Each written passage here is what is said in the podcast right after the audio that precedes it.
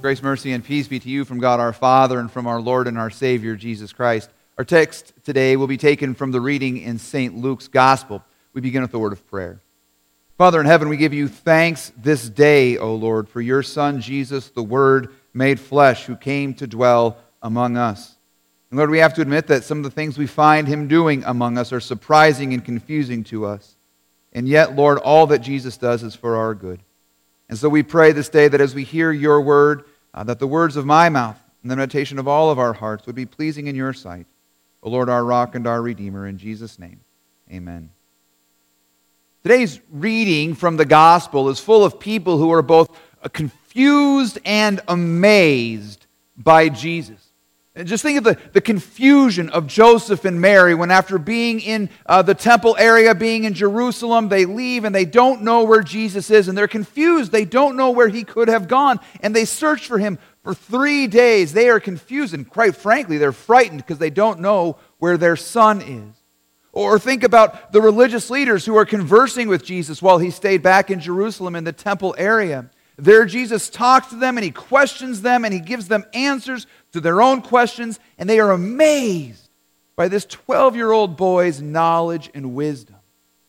Or think of the confusion of Joseph and Mary again when they come and they find Jesus there in the temple area talking with these people, and they're furious with him. They're frustrated. And Mary says, Jesus, how could you do this to us? And then Jesus gives them this very confusing answer when he says, Why were you looking for me? Did you not know that I had to be in my Father's house? Or I, I, like some of the older translations that say it this way Did you not know that I had to be about my Father's business? Text tells us Mary and Joseph looked at Jesus and it says they did not understand the saying that he spoke to them. They were confused, they were amazed. But as I read this passage today and all of this confusing and amazing stuff is going on, I got to tell you, there's one section here that we kind of tend to roll over, but the more I think about it, the more confusing and amazing it becomes to me. And it's the next verse that comes up in the passage when it says this. After they've had this conversation, Luke tells us, and he, that is Jesus, went down with them and came to Nazareth and was submissive to them. And later, and Jesus increased in wisdom and in stature and in favor with God and man. Now, that last verse is really confusing, especially for those of us who have been confessing the creed our whole lives, and we are saying all the time that we believe that Jesus Christ is, in fact, God in flesh. And here it says that he grew in wisdom. Isn't God all knowing? The big word we like for that one is omniscient. Isn't God omniscient, all knowing? Doesn't he know everything? How could he grow in wisdom? Or how could he, I mean, just think about this grow in stature. God grew up. God got bigger in the flesh of Jesus Christ. That's a weird thing to think about. But if we really want to confuse ourselves and be kind of amazed, think about this. It says that Jesus submitted to his parents. Jesus was submissive, the Son of God, the Lord of heaven and earth, the Word who was with God and was God in the beginning, by whom and for whom all things were made, Lord of heaven and earth and all of creation, submitted? That's very confusing. That's quite frankly amazing.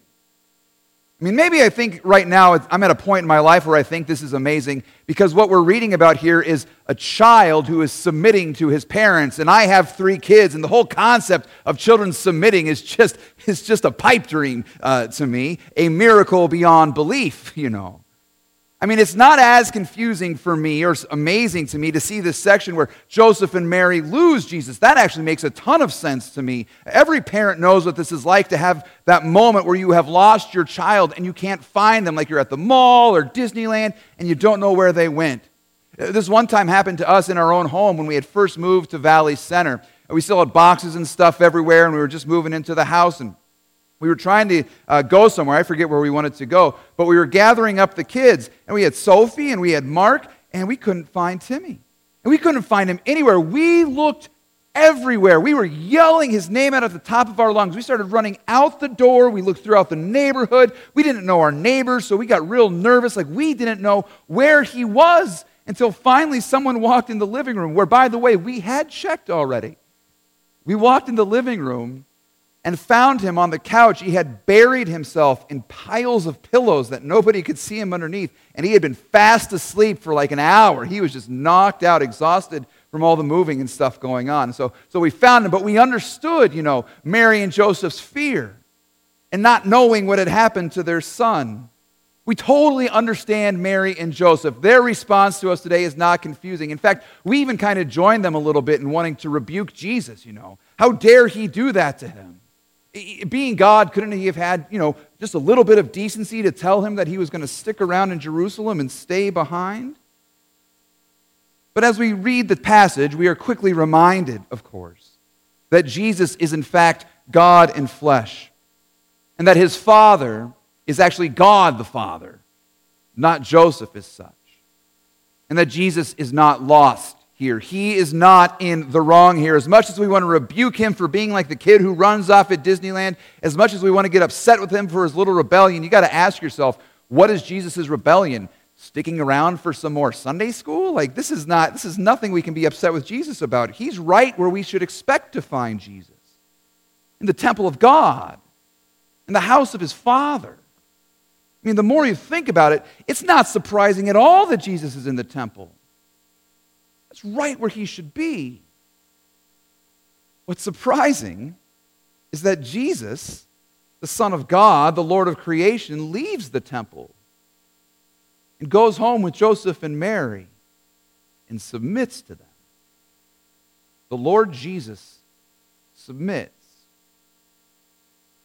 And I mean, that doesn't make any sense to us because if there's one thing we know in our world, it's that people with positions of power, people with authority, they don't submit. Submission is for the weak. Submission is for the victim. Submission is for the loser. Submission is a word that we despise in our culture.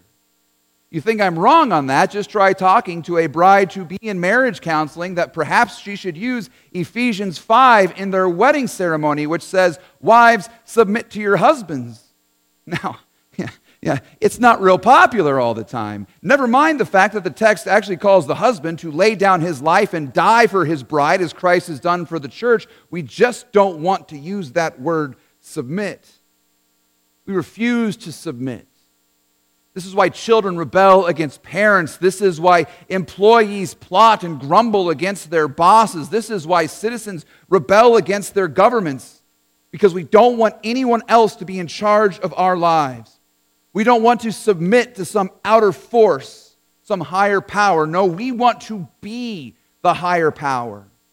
We want to be the Lord of our lives. Good gracious, we're living in a time now where we refuse to submit not just to authorities, but to the, the very fabric of the way God created the world. I mean, we will not submit to things like the way God's designed marriage to work. We won't even submit now in our culture, you know, to the way God designed our bodies and our genders. No, don't submit to your body. Follow your heart and your feelings and your emotions. Don't submit. It's not who we are. We are not a weak, submitting people. But Jesus was submissive to them and we're angry to find him there. Jesus, who was God of Joseph and Mary, submitted to sonship beneath them. Jesus, the second person of the triune God through whom the sky and the sea were created, did the chores that Joseph laid out for him. The one who, with the Father and the Holy Spirit, is the one uncreated, eternal, infinite, almighty God did the dishes before he went to bed on time. Jesus, whose, father, whose father's house is in Jerusalem, is in Joseph and Mary's home, obeying the fourth commandment, honoring his father and mother. In other words, Jesus, who is God, is fully human in every way, only submitting without sin. Without sin. It's really amazing. and a bit confusing and really quite wonderful. Contemplating such works of Christ is one of the great joys, at least for me, uh, during the Christmas season, to think about this how the Lord takes all these things that are so mundane and ordinary and He makes them extraordinary.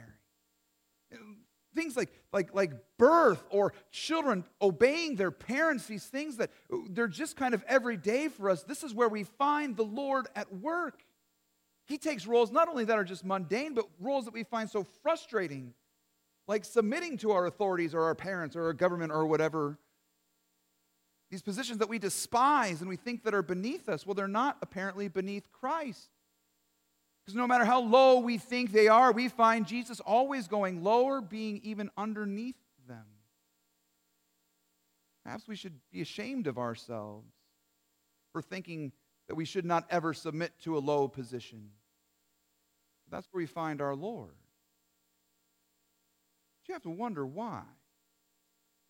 Why does Jesus do this? Why not stay in his Father's house in Jerusalem, you know, among the holy things, and be honored there and revered by the priests and the teachers of the law? I mean, it's wonderful that he grew in favor with God and man, but why couldn't he grow in favor with God and man, you know, uh, before like Herod or, or, or the chief priests or even before Caesar? Why do this in nowhere Nazareth with Mary and, and Joseph and the neighbors? Well, I think a couple of things are worth thinking about here. First, Jesus does this most certainly as an example for you and for me. After all, you and I have been given jobs, responsibilities. The, the big theology word we like to use for this is, is vocations. We're called by God in those vocations to honor Him and to love our neighbors. And Paul says it this way in Ephesians that we are called to submit to one another out of reverence for Christ. That is to, to look to those Ten Commandments that God has given to us and to recognize that those, that those laws, no matter how menial or humbling they may seem, were not beneath Christ. He obeyed them and he fulfilled them. He submitted to them. So therefore, it's not beneath you. It's not beneath you to love and serve and honor in the same way as it was for Christ. Far be it for us to place ourselves above our Lord think that we know better. The second reason I think that Jesus did this, and this is probably worth thinking about, uh, and I think it's a little more to our point today. The second reason we find Jesus doing this is so that he might be able to save us. Listen to what St. Paul says in the book of Galatians. He says, When the fullness of time had come, God sent forth his Son, born of a woman, born under the law, submitting to the law, in order to redeem those who are under the law, so that we might receive the adoption as sons. This is to say, Jesus came under the law. He submitted to the law so that he might redeem those who are bound and condemned by the law. Jesus came and he kept the law perfectly. He submitted to his parents. He obeyed God's commandments, loving God with all of his heart, soul, mind, and strength, and loving his neighbor as himself. He didn't exercise the rightful authority that he had over them but rather he laid that power aside to serve. Remember, Jesus says, I came not to be served, but to serve and to give my life as a ransom for many. And he's preaching that to you. He came to give his life as a ransom for you, to redeem you who are condemned under the law. Jesus submitted to the law by not only keeping its commandments, but also by dying under its condemnations. And because he perfectly obeyed the law, he could offer his life as a sacrifice, a perfect, sinless sacrifice for you that is pleasing to God. For you and me who don't submit to God's will. He humbled himself. Not just by obeying his parents, but by, but by being crucified on their behalf. By being crucified on your behalf. The author of life submitting his life to the condemnation of the law that you and I deserved, dying as a sacrifice for your sins. That's what we find Jesus doing. And do you see then how much the Lord Jesus has done to save you? He has submitted to parents. He has placed himself under the law. He died on a cross, all to save you. Does that confuse you? Does that amaze you? But I wonder, what else were you looking for him to do?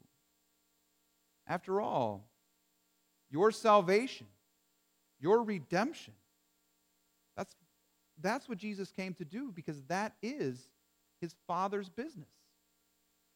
Amen. Let's pray. Father, we give you thanks for the redemption we have in your Son, Jesus Christ.